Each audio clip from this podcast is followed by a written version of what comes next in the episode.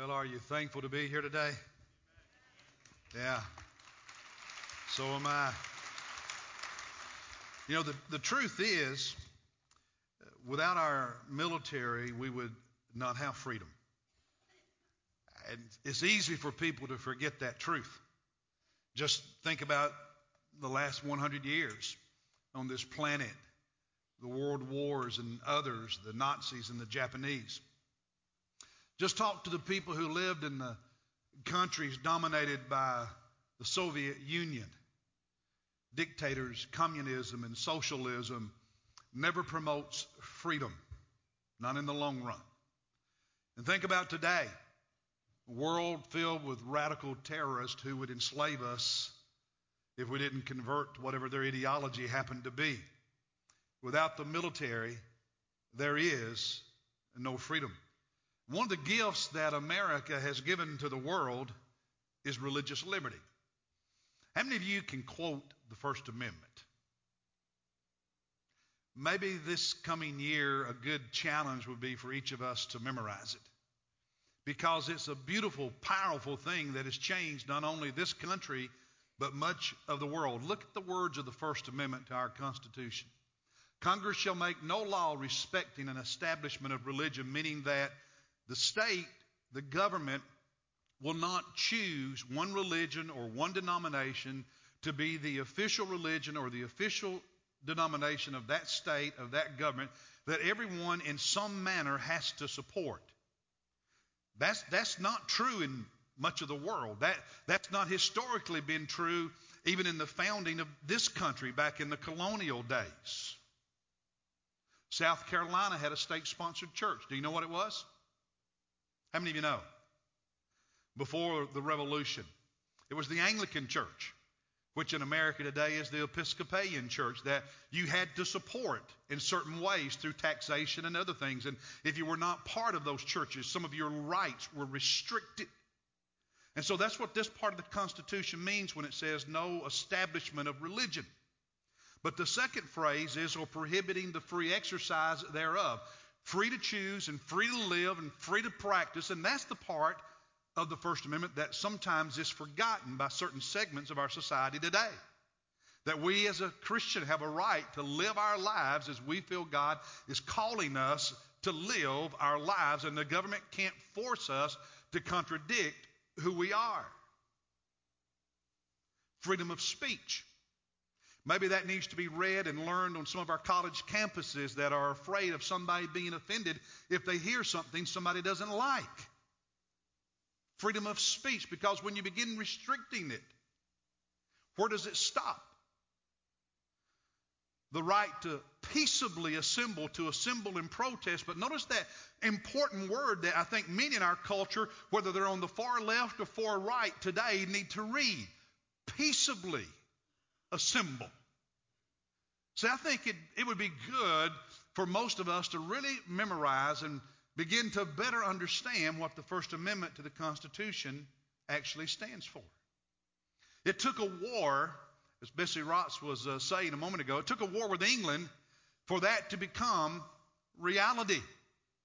And from the very beginning, Baptists, among others, were very enthusiastic in their support of and they're fighting for religious liberty and independence. How many of you know what the very first Baptist church in the South, in the southern part of this country, the very first Baptist church in the southern part of America was? Do you know? It's First Baptist Charleston. Very first Baptist church ever in the southern United States.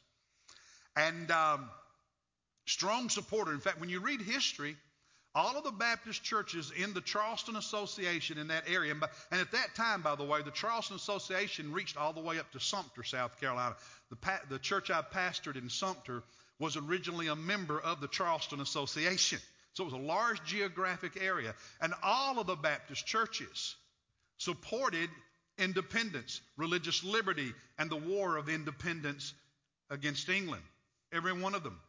But for many years, the war went badly. And South Carolina, for much of that war, was dominated and controlled by the British, by the English.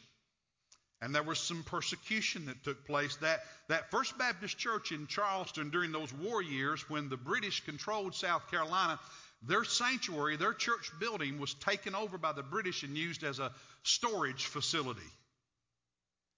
And through the persecution, the pastor and the members fled for safety to other places. Services were discontinued for that time. Do you know what the church did with the money it had on hand when they had to flee? You know what the church did with their money? And they gave it, they gave it to the, to the government, they gave it to the war for independence. And the point I'm making is, is that when you read history, many believers and, and, and, and, and Baptists were, were clear in our there, there was this clarion call that religious liberty and freedom of religion was needed, and the only way to have it was to free ourselves from the tyranny of those who would not give it to us. And so today, I want to spend a few minutes talking about what does it mean to be a Christian citizen? What does it mean to be a Christian citizen? I have with me here my, my current passport.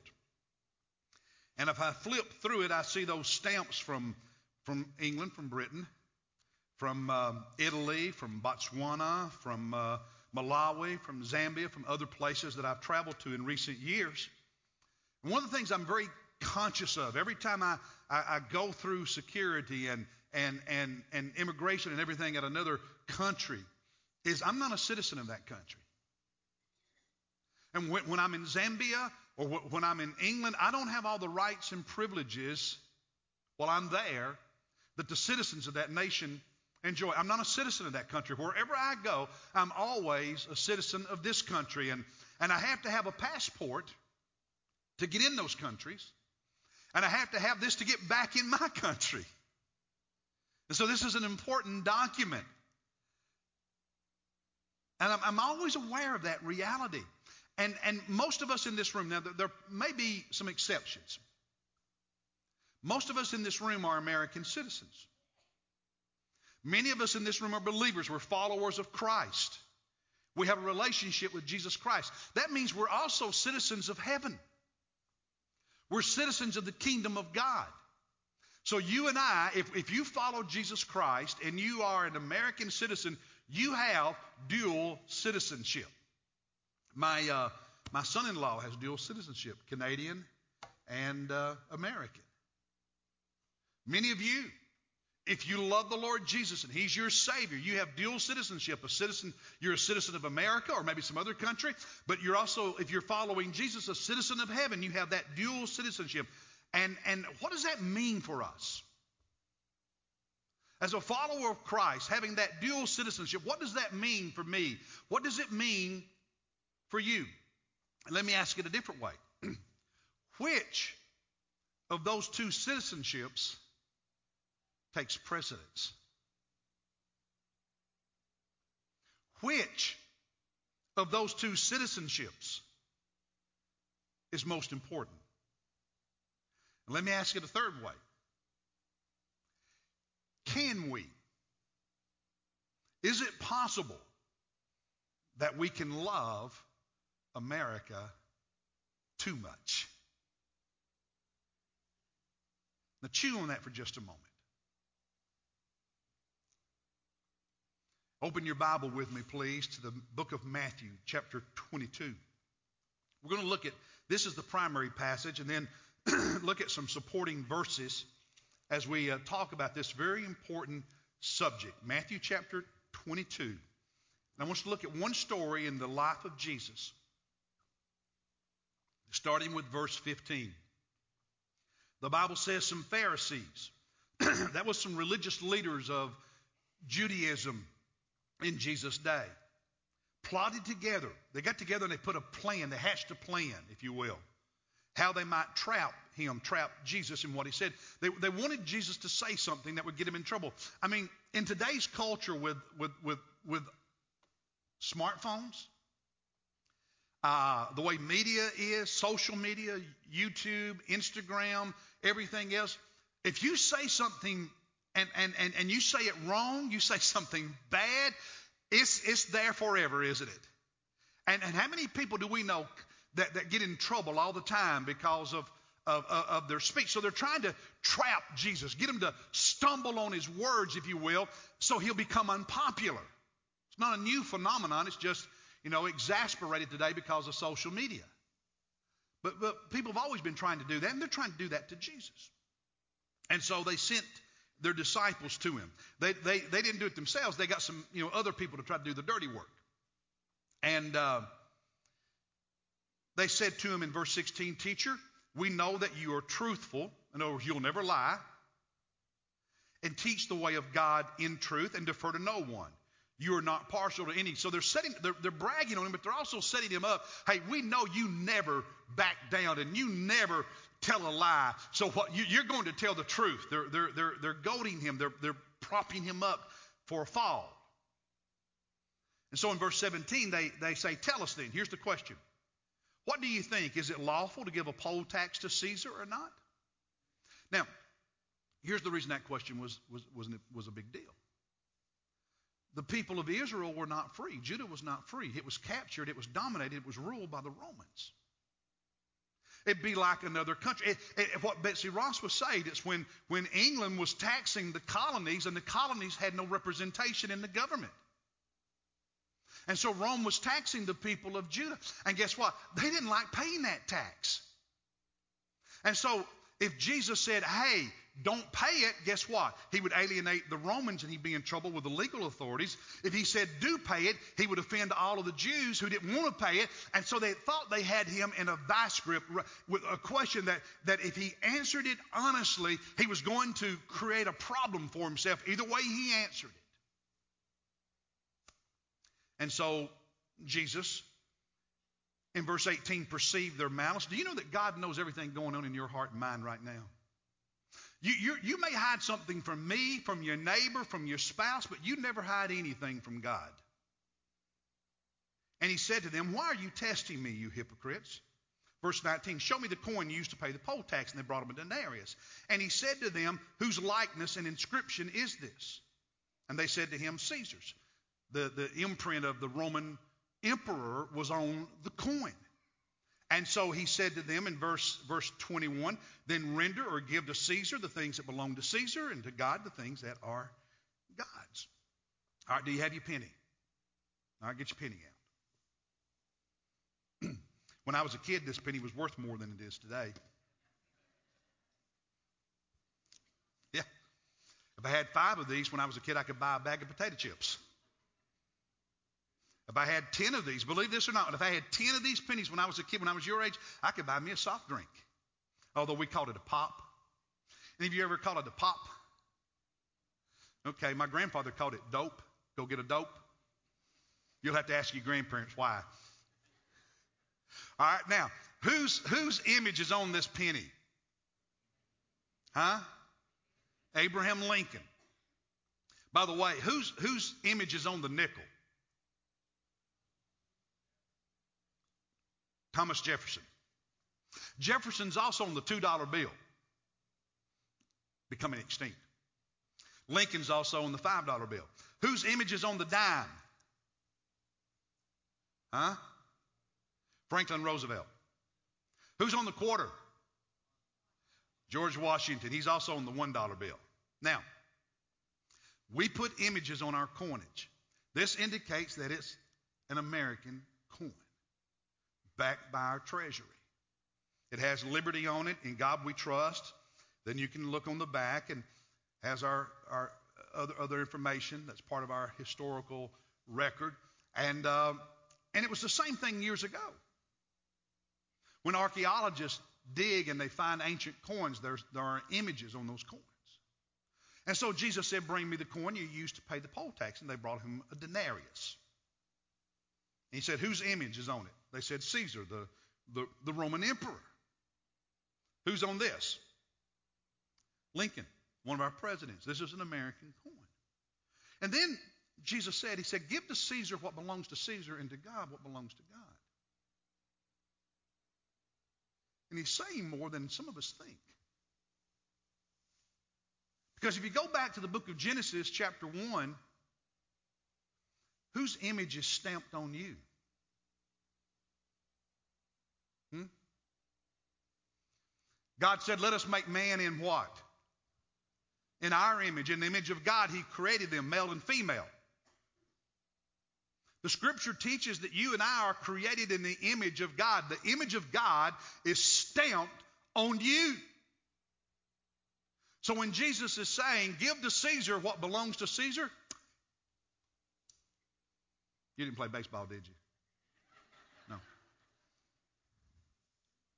Give to Caesar what belongs to Caesar, and give to God what belongs to God. What is it that belongs to God? You.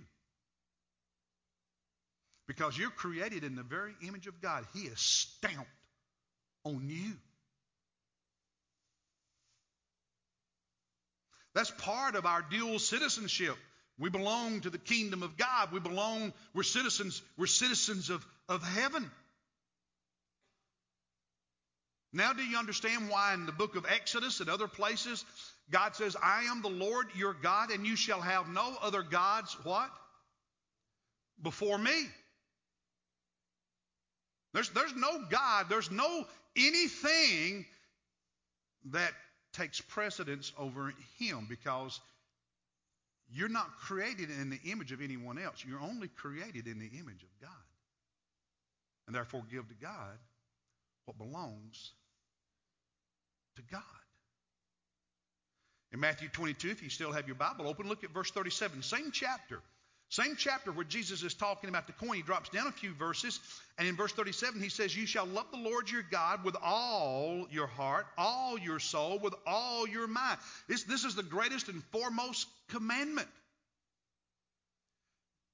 Render to Caesar what belongs to Caesar, and render to God what belongs to God. So let me ask that question again Can we love America too much?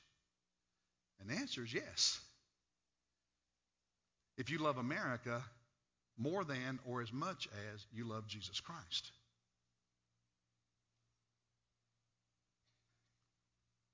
And it's easy for us to fall prey to that God.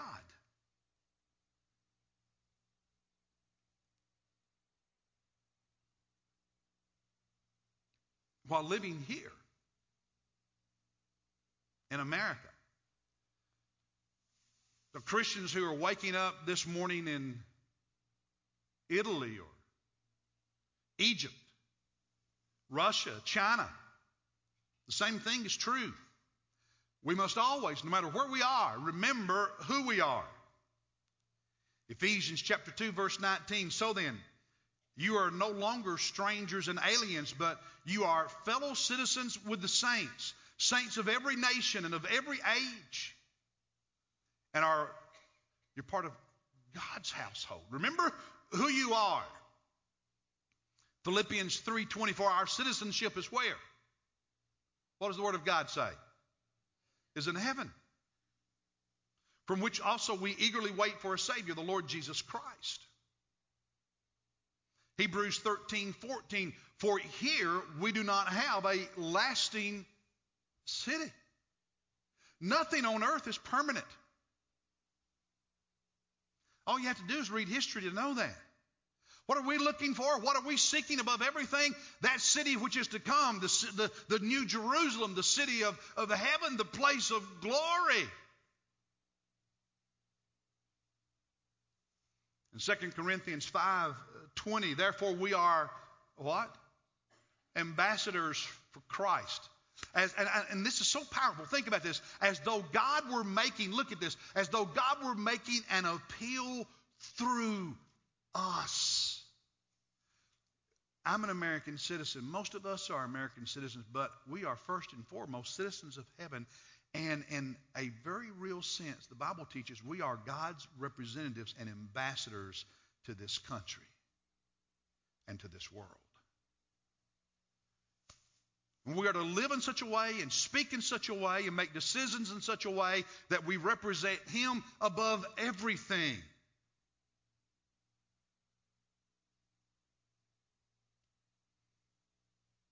You know, for 200 years, before the American Revolution, the colonies,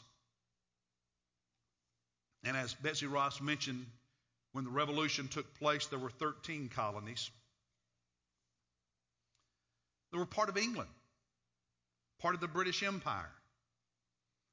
And uh, most of the citizens, the overwhelming majority of citizens of the colonies, considered themselves part of that empire, part of the British world. Their ancestors had come from England.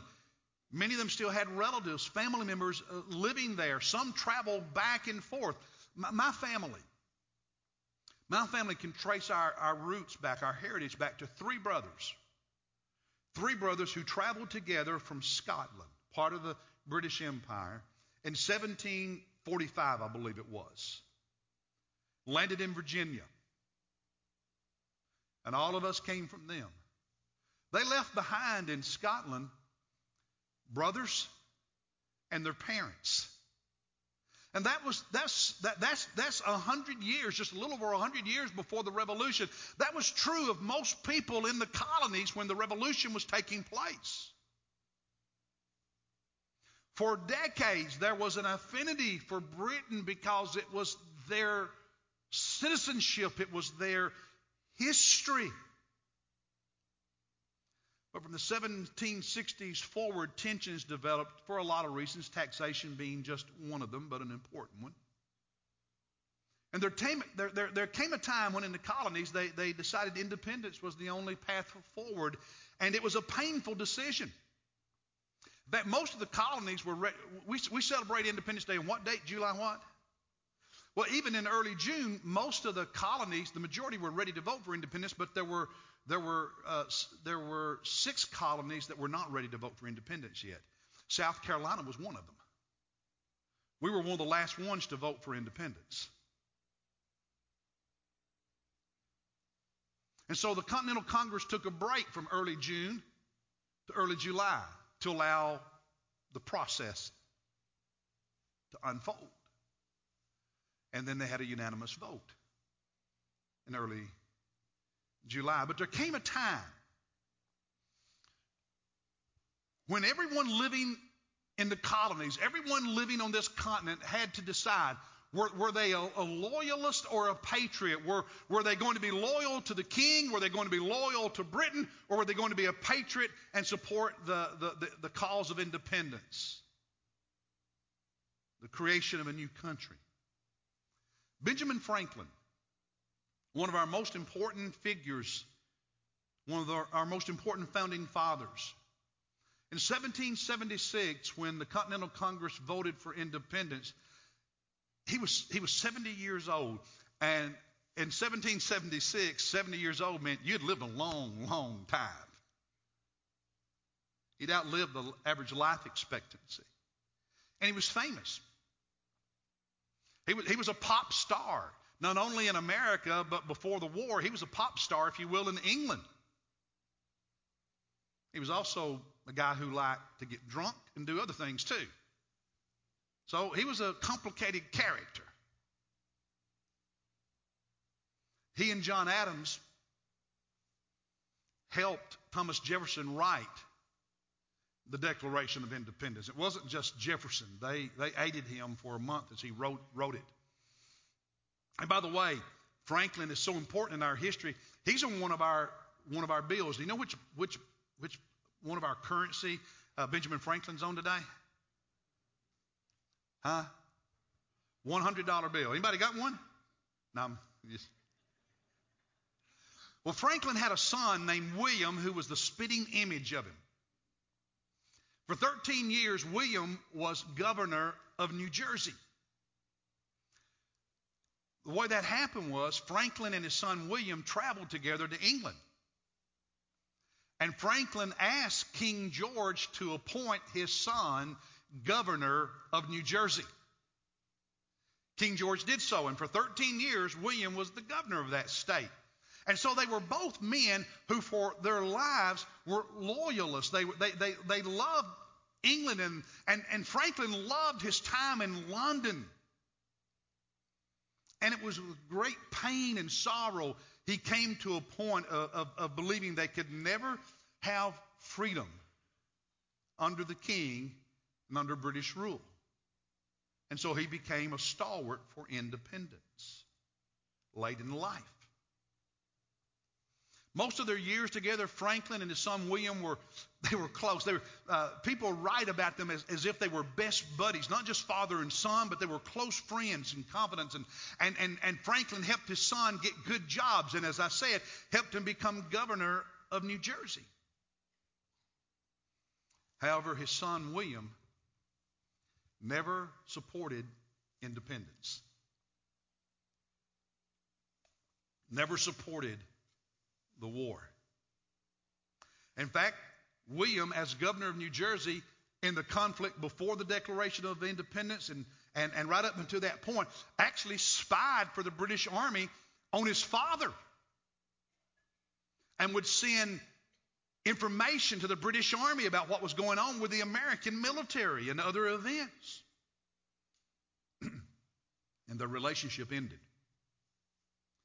Just before the Declaration of Independence, the Congress, if you will, of the state of New Jersey voted to remove William from office. He was placed under house arrest, and Franklin had enough status that he could have intervened, but he chose not to. The authorities in New Jersey did not want to imprison William in New Jersey. They wanted to send him to another state to be imprisoned. But that would require an act of the Continental Congress. And Franklin, at age 70, was a member of the Continental Congress. And so the charges were made in Philadelphia before the Congress, and Franklin is there, and he does nothing to help his son. And his son is sent to a prison in Connecticut. And it's a horrible place, a place reserved for men who had been sentenced to death. He, he slept not in a bed, but on the floor on a mat that, that smelled of urine and human waste. He became so emaciated from malnutrition that he lost all of his hair. It fell out, and he lost all his teeth. He was kept in solitary confinement. And Benjamin Franklin did nothing intervene. There was no compromise. You were either a patriot or you were a loyalist to King George and the British crown. Now, I'm not saying you and I need to view the world with hostility and view others with hostility. What I am saying is that as believers, we, we, we sometimes forget who we are. And we have to be clear in our mind and in our heart that above everything and anything, we are loyal to Jesus Christ. We are committed to Jesus Christ. We love and serve Him above everything and everyone. It's not equal, it's not even close to being equal. Only Jesus is Lord and King in our hearts.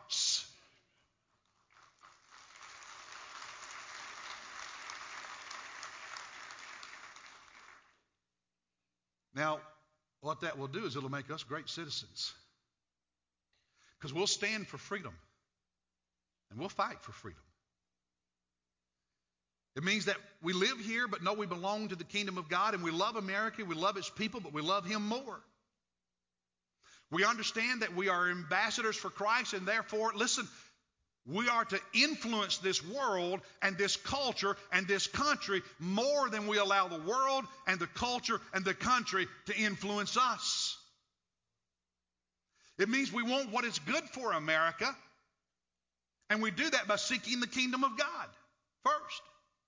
We want to be a blessing to the place we live, as Jeremiah the prophet says we're supposed to be, and make it a better place by contributing to this society and to this community in very positive and constructive ways. And, brothers and sisters, given everything going on in our culture today, from every political perspective imaginable, I must say we are to speak with the accent of heaven. Now, how many of you have an accent? Every one of us. Anybody from New England? Anybody? We got anybody from New Jersey and Boston and those? Anybody from New England? Come on, be proud. Don't be ashamed. Be proud. Anybody from New England? No, come on.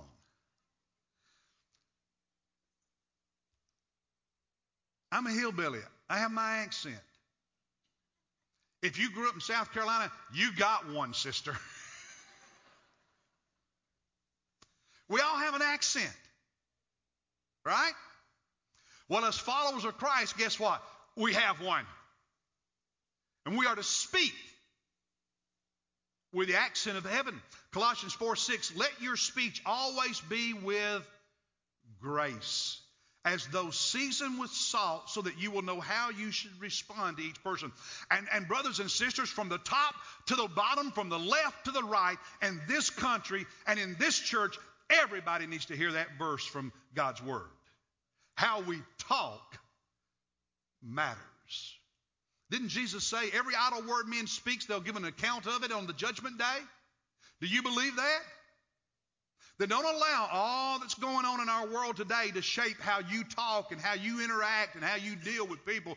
You are an ambassador for Jesus Christ. Love this country. Make this a great place to live, but do so as somebody devoted to Jesus Christ. Well, I've got to wrap this up. I'm not sure if I'm pronouncing his name right. I'm just going to say it the way phonically. Wilfredo Garza, for 35 years, lived the life of an illegal immigrant. Year after year, he would cross the border into America from Mexico and work odd jobs and eke out a living. He was caught by the Border Patrol four times, bused back to Mexico, kept coming back. One day, after all those years, he found the courage to walk into an immigration lawyer's office. You, you know what he discovered that day? He was already an American citizen. His father, family from Mexico, his father had actually been born in Texas, making his father an American citizen. And because his father was an American citizen, guess what? He was an American citizen. And all those years, he had his father's birth certificate and his father's work records from Texas, but didn't realize he was an American citizen. Kept trying to sneak in. Sometimes, we who are followers of Christ act like we don't know who we are. We try to sneak in and out in this world based on the circumstance, the surrounding. Some of us don't understand that, yes, we, we have this, this service, and, and this is one of the best things that happens in this part of the state every year when we have this celebration of freedom, and we cherish our freedom and we care about this country, but we love Jesus more. And some of us, if we're not careful, can forget that. And if we want to win this world to Jesus, we will do it as followers of Christ first and only. And so we've got a, group going to the Dominican Republic. Guess what? You and I are supposed to love the people there the way we love the people here. We, we, we have, we're helping the church in Rochester, New York. Why? We're supposed, as God's people, to love the people in Rochester as much as we love the people in Rock Hill. We're helping the church in Birmingham, England. Why? Because we're supposed to love the people there like we love the people here. Why? Because we're followers of Christ. And that's what we do. And that makes us better for the world and it makes us better for this country, whether the country understands it or not. So I guess I'm just saying, brothers and sisters, it's Jesus. Hey, I'm proud to be an American, but I'm more proud to be a follower of Jesus Christ. It's Jesus, it's Jesus, it's Jesus, it's Jesus, it's Jesus, it's Jesus. What is it, church? It's Jesus only. It's Jesus alone. It's Jesus, it's Jesus, it's Jesus. And you are not to love anything or anyone as much as you love Him. I want us to stand and we're going to sing that beautiful song in Christ alone. And the altar is open for you to come and get on your knees and tell Jesus how much you love him, how devoted you are to him, to pledge your heart, your soul, your life, your resources, everything you are to him, to join this church, to give your life to Christ and become a Christian. So as we sing, pastors are here at the front. You come right now, pray, and make your decision because we're going to sing a couple of songs and worship King Jesus. Let's sing together.